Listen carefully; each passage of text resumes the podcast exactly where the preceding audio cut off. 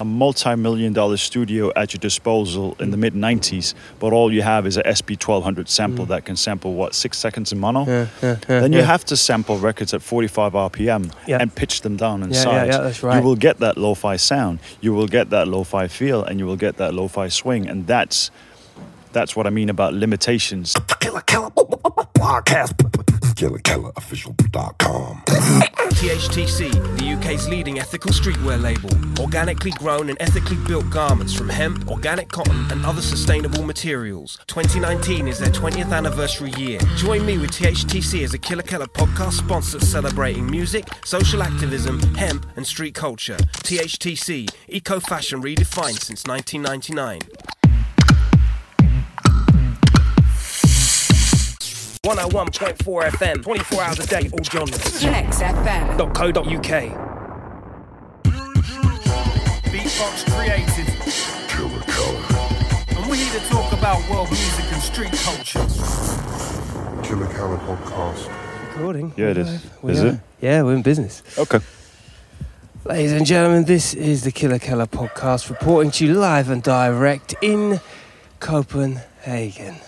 and what a beautiful setting. Let's switch this on right now. We're inside the house with a, a rarely seen gentleman, but yet such a huge inspiration to a lot of people in the world of uh, scratch DJing and turntablism and general uh, sound manipulation, selection, and more. Hip hop's very own, Denmark's very own DJ Noize inside the place. How was that? It was very good, and very nice introduction. Yeah? Except we're not inside the house; we're actually outside the house. Yeah, it's true. it's true. Well, they're inside the house. They are. They are. Yeah. They, most of the people are inside yeah, the house I right should, now. I should hope so. or at least in a car listening to this and subscribing. Big shout out to Graffiti Kings as well. Um, mate, Yeah. we were just saying actually how refreshing it is that, um, you know, t- to, to be in the circumstances we are in in this world and to have uh, the opportunity to even fucking connect. To connect, yeah.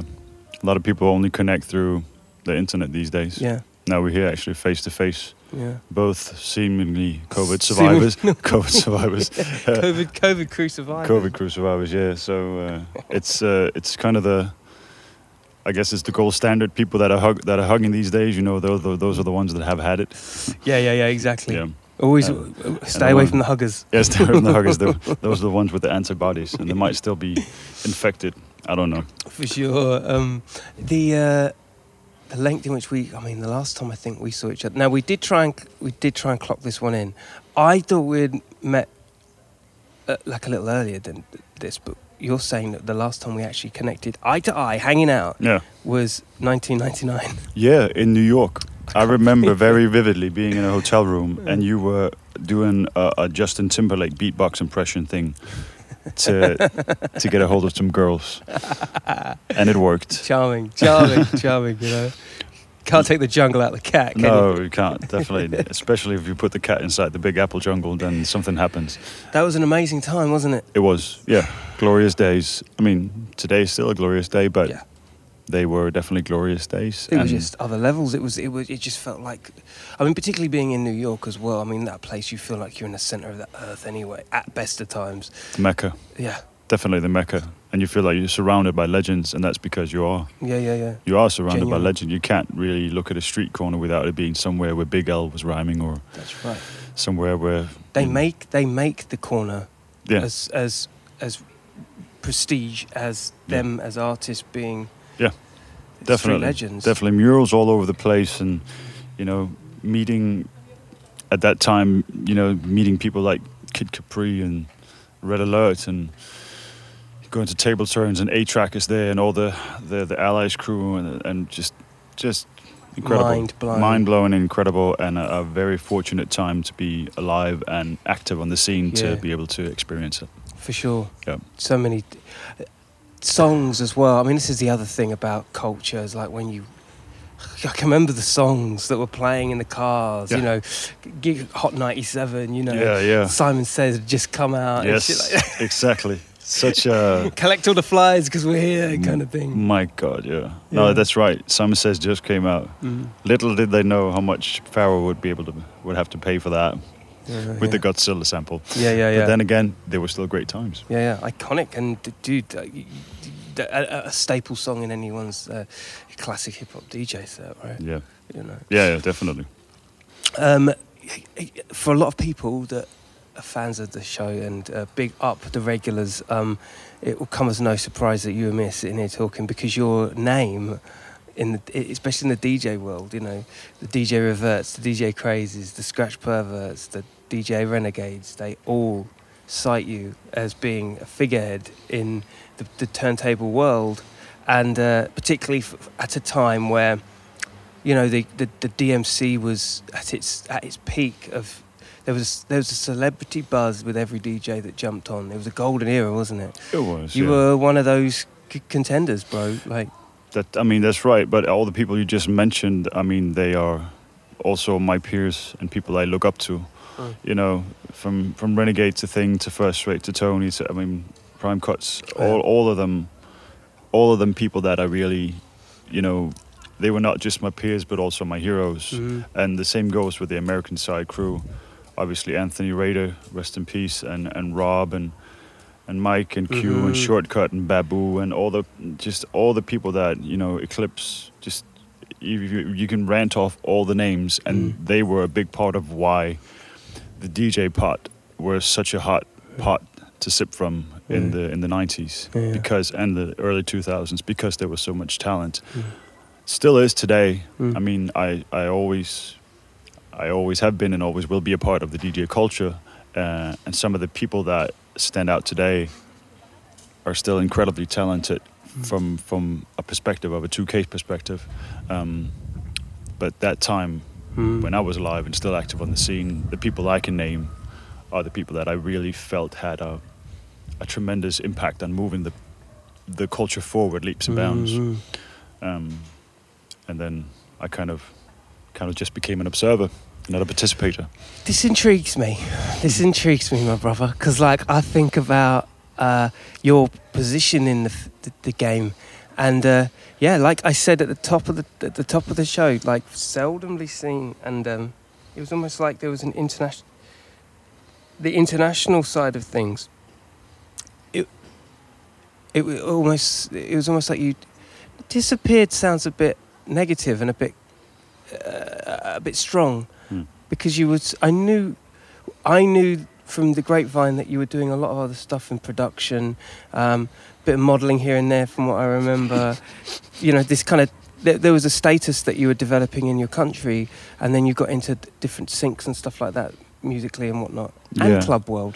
But but for the rest of the for the rest of the world, it was it was very much a yeah. Where did the noise go? You know what I mean? Yeah. That kind of you know what I'm saying? Yeah, I know exactly what you're saying, but I mean, I mean, we kind of briefly just chatted about that before we started the podcast, but it was not like a.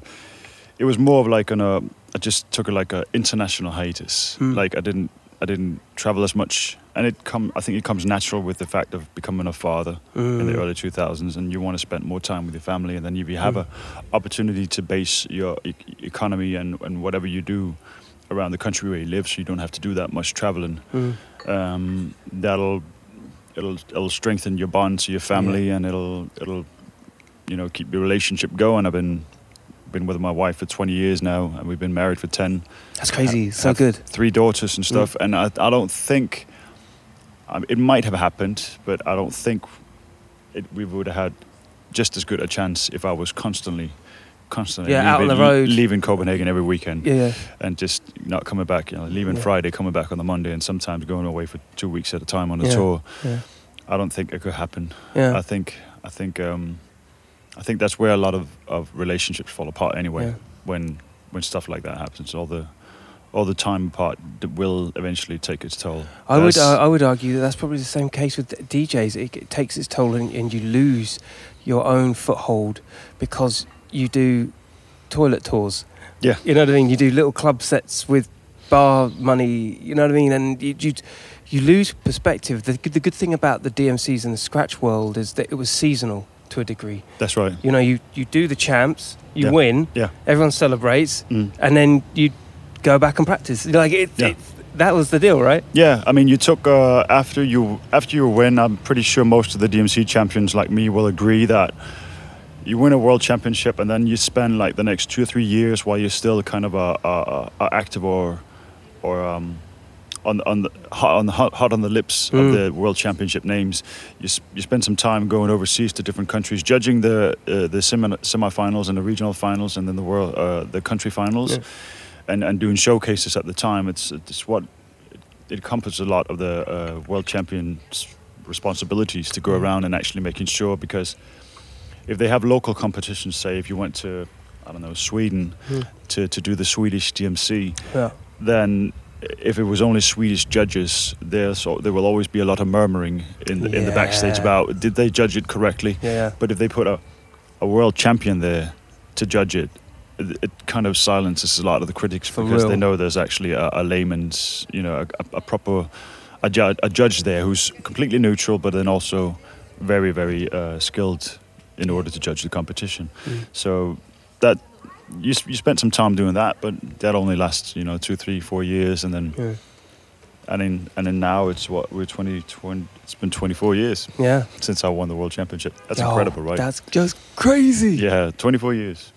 and, Um, uh, and if you look back, the people that I thought was mad. my heroes, like the Cash Money who won in 1988, Yeah. uh, to think that 32 years ago that that man won the. I mean, me and Cash were. I think we were the only ones to win both the NMS and the DMC. Um, like A-Trak was also the only one to win the table turns, Vestax, and DMC. Mhm. I think Mm. some of the people that hold multiple champions uh, championships, um, even though they're a long time ago, it kind of follows you around like a PhD for the rest of your life. That's so sick. Cash is still a very, very skilled and very, very entertaining Yeah. DJ. Yeah, and so is A-Trak. For real, yeah. You know, and and I think the people that have moved within different competitions or held several titles, like Craze is a triple DMC Yeah, yeah. champion, Mike, Q, all these people. Insane. It's the kind of thing that if you if you did put in the work at the time you were active and, and got a chance to hold multiple championships, Mm. Then that kind of it sticks with you like on your resume. Yeah, for real. Because today, if you want to promote yourself on social media, what do you do? You say, "Well, I'm, I'm a very good DJ." And Yeah. go, well, anybody can say that. No, you have to have those credentials. They Just- have to be in there. Put put down, you know, multiple world champion, Yeah. and nobody argues with you, Yeah, yeah. even though it might be 50 years ago you won them. Yeah. They Yeah. don't they don't care. It's just a PhD. That's right. So If it works for a visa, it works for the world. That's that's truth. that's right. You know. That's right. Um, I remember, bro. Like you know, and, and I look up to you. Bro. I looked up to you when I was a kid.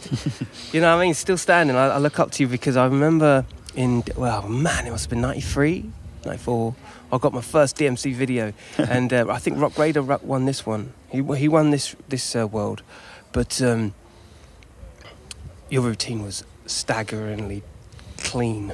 Oh, we're talking about uh, 95 in the Hippodrome. That's the one. That's the one. Yeah, yeah. That's the one. the And, uh, Hippodrome. Yeah. bro like you, you did the beat juggle for, and i said it to you earlier it was like it was the first time a i'd heard it done so on time without a single delay or skip or anything Mhm. but also you were replicating another beat um, what beat was that i forget what it was now Yeah, that's um, that's uh, this is the nerdy section of the podcast. I yeah, guess yeah yeah yeah we took a we took a, a drum pattern from um, the Honey Drippers Impeach the President still and and changed it into. Um, is it still going? Okay, It's going. and changed it into the Audio 2's uh, Top Billin' because that was a it. very classic hip hop song of the time. But um, incredible I was, I was actually trying to reveal to you the fact that the thing that you don't know about all these routines, the way that, for, for instance, Rob Swift would share with Raida some juggles, and then they would sharpen this steel until that routine became perfect. That was also the case with the with that particular Mm. juggle I did that you Mm. mentioned because um, there were three versions of that you could have used. You could either use the Honey Drippers impeach the president, uh, and then there would be another element to it where you could use where they say "ladies and gentlemen" and put that into the juggle, Mm, yeah. Or you could have used uh, Big Daddy Kane's "Smooth Operator" that's where right. they where they cut in they impeach the president, yeah. And then he says, "Girls, step up to this," and then you can put the "step up to this." Into the juggle, but that would be good in a battle if you were against another person looking sure. at him. Step up to this, yeah yeah. But the choice came down to using Super Lover Cee and Casanova Rud's Do the James Mm. because that was the record that had the hardest beat Yeah. of the Hard as Impeach the- fuck, yeah. in, uh, of of all those three records, Yeah. where did the Impeach the President drum break sound the hardest? And that was on the Do the James. So that was actually Typhoon here from Denmark that came up and said, "Listen, it sounds best with this one. You should use that one." Big up Typhoon as well, all Mhm. day. That's my guy. So yeah. You say, uh, interestingly, like, uh, and, and this is something I've, I've probably never delved too deep into, but but when you when you're dealing with vinyl and you're for impact, you're hitting the, the, the kicks and snares, but when you're practicing Mhm. to keep the clarity on it, that often is the, the biggest issue with original vinyl. Isn't it? it starts Yeah. getting dusty, Yeah, yeah. you know, so But- you lose the impact. Yeah, but also at that at that time, at that period of time, the the question of which record sounded the best was actually a, a very important aspect of where you, how you place together your routine. Mm. Today, uh, most of, if something doesn't sound right, you can just optimize it on your file and make it bang. Yeah, At that time, you'd had to choose records that actually did bang. yeah. So I remember doing. I don't think I ever used it in a in a competition, but I did a, like a, a small juggle with EPMD's "It's My Thing," Mm. but the the American 12 inch didn't really sound that good because it was on 33. It wasn't a really good pressing, and when I was doing the juggle, it, so I, I got a hold of a of a UK pressing, which was on 45, Oh. and because it's on 45, just like most of the seven inch reggae tunes and Yeah. stuff, it had more data per round. So and Oh, that's sick. and the record always all, as well always the record spins faster, so you'd have to be faster. Yeah, yeah, yeah. But at that time, that was just something you'd had to learn. Dude, that was a yeah, in order to get the the hardest sounding record. There's two people I know that can get away with it and pull it off. Is DJ Woody and Mr. Thing. Yeah. Uh, they- These kind of like, and, and of course like hype. These guys work with 45s like. no Yeah. one- but here's a quick thing. Yeah. And then also um, Scratch Bastid. He, Yeah. he does it a lot. He puts on a couple of 45s and goes at it. Um, But yeah, because of the size of it and the data and which is in it, it they're, they're, they're higher sounding. yeah, like if you take a say 90 BPM break Yeah. and if you put it on a 45, that might be a, a, a rotation and a half Uh on, huh. on one bar. Uh huh. But on 33, that might only be like three quarters of a rotation. yeah. So so so so the, the faster the record, obviously, the faster you have to be. Yeah. We're just lucky we didn't have to work with the old lacquer records that went 78. Yeah, yeah, for real, for real. and they were easy rippable as well. Yeah. Like, ooh, fuck me, man. Yeah, for real. But this is that's this is the real nerdy section. We Yeah. that will be way too We're much of a podcast to dive into. Yeah, yeah, yeah, yeah, yeah. It's, it's, it's deep. It's deep. Plus, I've only got eighty percent on the, on the battery. We're on a location here, baby. Yeah. If you're not watching and you're listening, we are in a, a beautiful setting right here.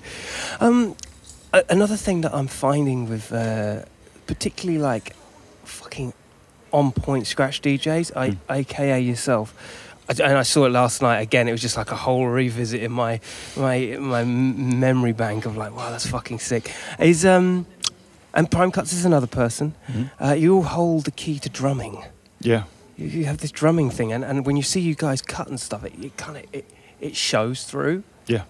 Yeah, you said that you felt like um, the scratch DJ's solo would be like a drum solo. Yeah. Yeah, I, I have to completely agree with you. I mean, I started out as a drummer just in a school band, Mm. and I know Prime Cuts was a drummer as well, and kind of rekindled my thing with drumming after I seen J-Zone just getting back into, Mm. you know, or just really taking up drumming and now being a part of a band and stuff. But just because it kind of, you can spend, you know, these days I only spend about an hour a day on the turntables Mm. And and sometimes it will get trivial because you you end up going back to your set ways. Do you? Yeah, kind of just you An hour a day. Yeah, You do it an hour a day still. yeah, yeah. Still, every day, one hour, and um, the thing is, but after uh, sometimes it becomes more because you kind of you Trail travel- off, Yeah, yeah. trail off. Um, but it, you kind of get sort sort of stuck into like scratch patterns and you try to combine combine the patterns and you know going from the different styles and putting them together and but then sometimes if you pick up say an instrument Mm. or, or do something else you know Mhm. you spend some time on the MPC or or you mess about with your your Moog or Moog I Mm. think that's what it's called Yeah, And yeah. I always call it a Moog or the drums or whatever Yeah. or just sitting on a cajon whatever and just drumming away Yeah. it's it gives you um, you know the whole expansion of your mind. It's also an expansion of your theory and Yes. an expansion of your of your talent. Thousand percent. And then when you get back on the turntables, you go, wonder if I could do A similar thing that. to do the Yeah, yeah, yeah, yeah, yeah. if you, can I do that on the on this with that, and then you, you try it out, Yeah. and then that kind of expands your repertoire. So I think there will always be uh, a, a room for improvement, and Yeah. always be room for development of you, your chops, and and your talent as an artist. Yeah. It's just the the way you go about it. Which one is the most effective? Yeah. And to me, anyway, the most effective is just to try as many things as possible, not necessarily just the turntables. For sure. I mean, the inspiration can draw you from can be drawn from anywhere. I mean, I'm, I'm you know, the podcast itself. I'm like inspired to do more with beatboxing now that I have it as a platform, and then people come up with ideas like that, and I'm like, yo, Mm. of course, you know. Yeah. Um, uh, with hip hop itself. And this is the thing that people forget. Like, as a scratch DJ and a juggler, you're constantly finding new instruments and sounds to sample and whatnot. There was a time where that was ex- exclusive to hip hop. Yeah. It was so important that you found different genres and different things to kind of draw in those inspirations, right? That's right. this day now it's a very different climate where you know the sampling game is you, you want to try and avoid it at all costs Yeah, yeah. But there's something really romantic and inspiring about pulling out a record and hearing a different instrument and trying to manipulate it to your own theories Yeah, I think I think that all comes down to the fact that I mean, with technology these days, the the whole cre- the whole the whole process of make, making music have become so uh, accessible to anybody Mm. that obviously it will create a lot of faults, Mm. a lot of very bland music because uh, there are only certain you know digital audio workstations you can work with and certain sample packs and the people that the people that s- seek to create music the same way as they would if they were a Spotify Yeah. user just listening to music on Spotify.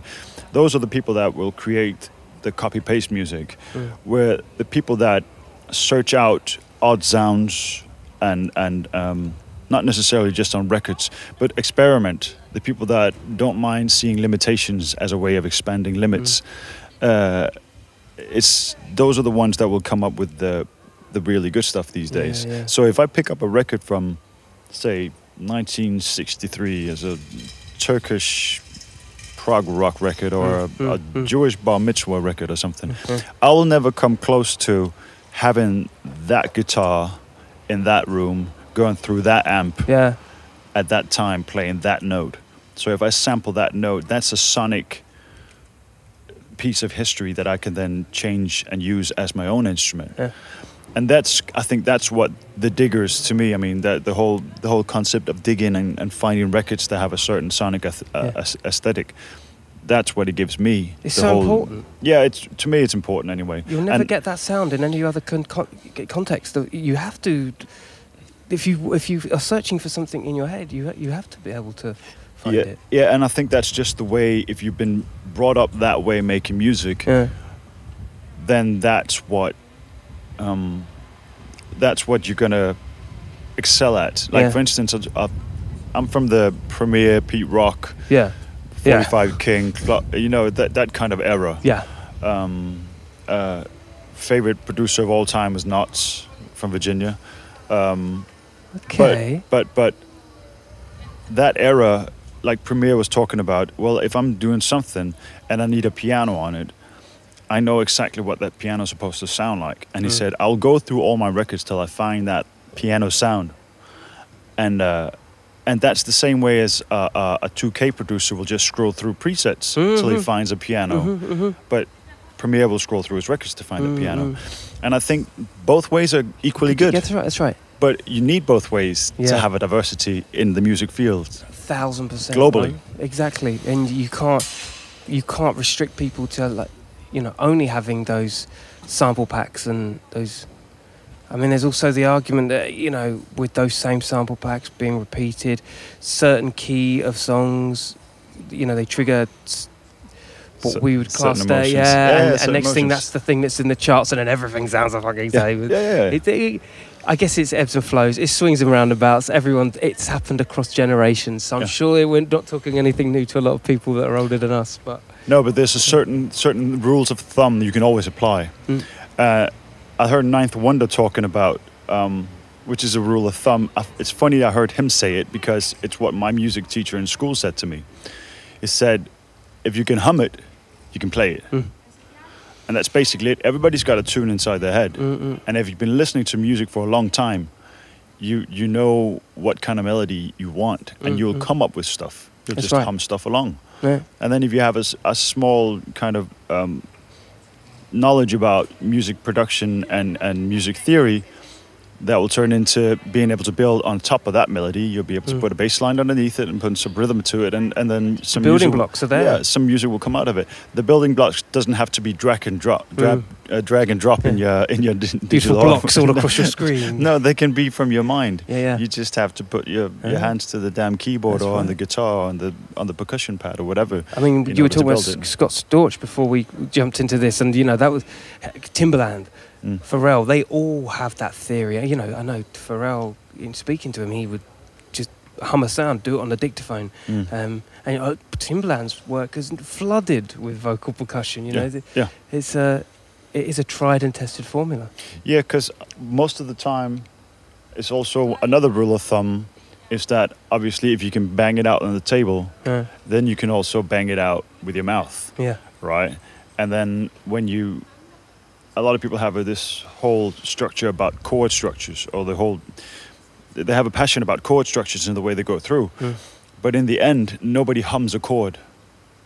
no, you can't. You don't have you, nobody does that. Yeah, you yeah. can't hum a three or four Yeah, it's impossible. note chord. I tell this people all the time. They say, "Do an impression of that beat. Do an impression of that song." It's like, dude, you don't understand. Yeah. The piano's impossible. Exactly and the, the way if, if you say well what does madonna's material girl sound like yeah. that's not a that's not a chord That's a It's- lead. It's, it's just a a ri- lead Yeah. yeah so it's it's all about the leads and the chords are definitely substantial to put underneath Mm. and that's the same way with i think hip hop has kind of what hip hop has given the world with people like Prince Paul sampling multiple records, but they're all in the same key and putting them together for De La Crazy. Soul. Uh, Pete Rock, the way he would he would filter stuff out to Mm. make uh, a bass line, then put stuff over the top of it, Crazy. and then add stuff. Mm. You know, like um, like the Beatminerz, and just that is, I think that's what Mm. urban music, hip hop has given the world Mm. the the exploration.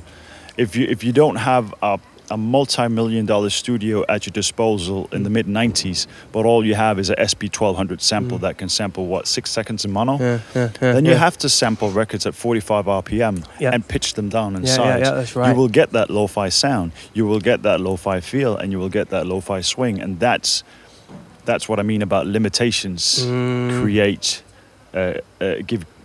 It makes it makes you more creative to have limitations. See what I'm saying here? I'm not the only one speaking this shit, boy. um, you know, I've been checking uh, Show from Show and AG. Mm. That um, I can't remember the name of the album. The one with um, Big Pun's verse on where he's like, like, you know the one I'm yeah, talking about, exactly right? talking about, Yeah. His production on that album is just like fucking flawed, and I, I completely slept on it for Rawkus. Rawkus came out at the same time as that. You know, this this Company Flow era. Yeah, yeah, yeah. You know, I just dropped straight into Company Flow so hard. Yeah. I slept on that Show and AG album, and I'm like, yo, like the production is sick, so Yeah. good. Well, the the thing is that if you if you're from the album era, Mm. That's the th- that's the thing with the streaming these days, Mm. and even back to when iTunes became a thing, it was all about the single. Yeah. Just buy the single or stream the single. But if you're Yeah. a person that will dig albums, if you go back and dig through, say, some of Busta Rhymes albums or um, I, it just said some of the Show and AG albums, or even the, the, the Black Moon albums, the Oh. Tribe albums.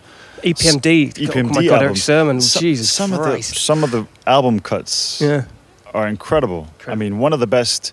If you even if you go kind of new school, it's not new school, but dilated. Mhm. If you go back to some For of the sure. albums, the the track they had, the, la- yeah. the um, the eardrums pop track, Yeah. Uh huh. with just Bo. it's just incredible. Yeah, yeah. Was it Alchemist? Uh, I'm not sure if it was him or it was Evidence. It was one of the two. Well, they're Evidence of Batman as well, though. they're both just they're basically brothers. Dumb. yeah, it's just silly. They're so I mean, and th yeah, they feed off each other anyway. Yeah. But this, the album cuts on there Yeah. are incredible, Yeah. and that's you know, if you get if you get into the the behind the scenes work, and if you Mm. if you you'll have more than just the single to listen to. Yeah.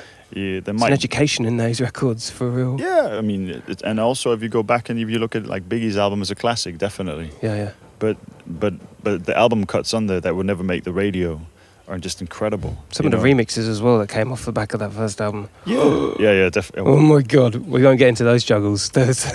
Yeah, and I mean, if that's that's, but I mean, we're talking about golden era stuff here. yeah. Even if you go, you know, after 2000 and, and further into, there's a lot of, say, the UK, for instance. I remember being in the DMC. Just, I think I was just judging or something at the time. Mark B and Blade stuff came out. Oh yeah, yeah. Uh, Mark B tore it. Wow. Yeah, Wow. Yeah. right, right. Tore it apart, and and the singles were incredible, but Yeah. the album itself is just incredible as Yeah, well. yeah, it's a- So I think that is the one thing that streaming might have ruined the art form of the album, Mhm. um, and that's something that should probably.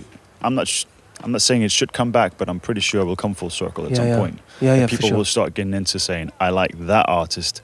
Let me check out their entire 12 songs on this album." Do you think that comes with age? Because I sometimes delve into like more punk stuff, uh, earlier hip hop stuff, even some of the newer acts. Like, I mean, you know, like Post Malone. You know, like Yeah. I, I go back to maybe some of his early, early stuff, Mhm. and I do that because I feel like the hype's died a little bit, Yeah. and the the integrity of him to be into his third or fourth album. hmm That gives it enough weight for me to say, hey, you know what? Mm. There's got to be a reason. I'm going to listen to this Yeah. From the beginning. Yeah, that's bec- well. I think it's, I think it's the whole, I think it's the whole imagery Mm. versus the sonic expectation. Expectations. I mean, if you say Post Malone, everybody goes, "Oh, that's the tattooed fat dude with Yeah. the the black, Yeah. the long black hair. He looks like fucking Ron Jeremy with tattoos, Wh- whatever." If you go back and listen to the early stuff, you see where the talent is coming from, Mhm. and I think it's the it's the. The, the expectations of what they look like versus the sonic capabilities, it goes all the way back to say Aretha Franklin For real. if if if she was born at a time where you'd have to look good, you'd Mm. have to be Rihanna looking good, Mm. or say uh, Britney looking good in order to to sell, Mm. would she have had a chance Mm. market wise? That's right. No, I agree. Sonically, she would bury anybody, but That's would she right. have had a chance market wise? I'm not sure. Yeah, it's the biggest conundrum, isn't it? Because, and I think it, with with hype, once hype passes, Yeah. yeah, you, you you get into the more meat and veg of a of a of a project, don't you? Yeah, definitely. Yeah. What's the future for your projects, my brother? What's going on? Well, I think the future is is as a, a wise man once said to me when I was on tour with him.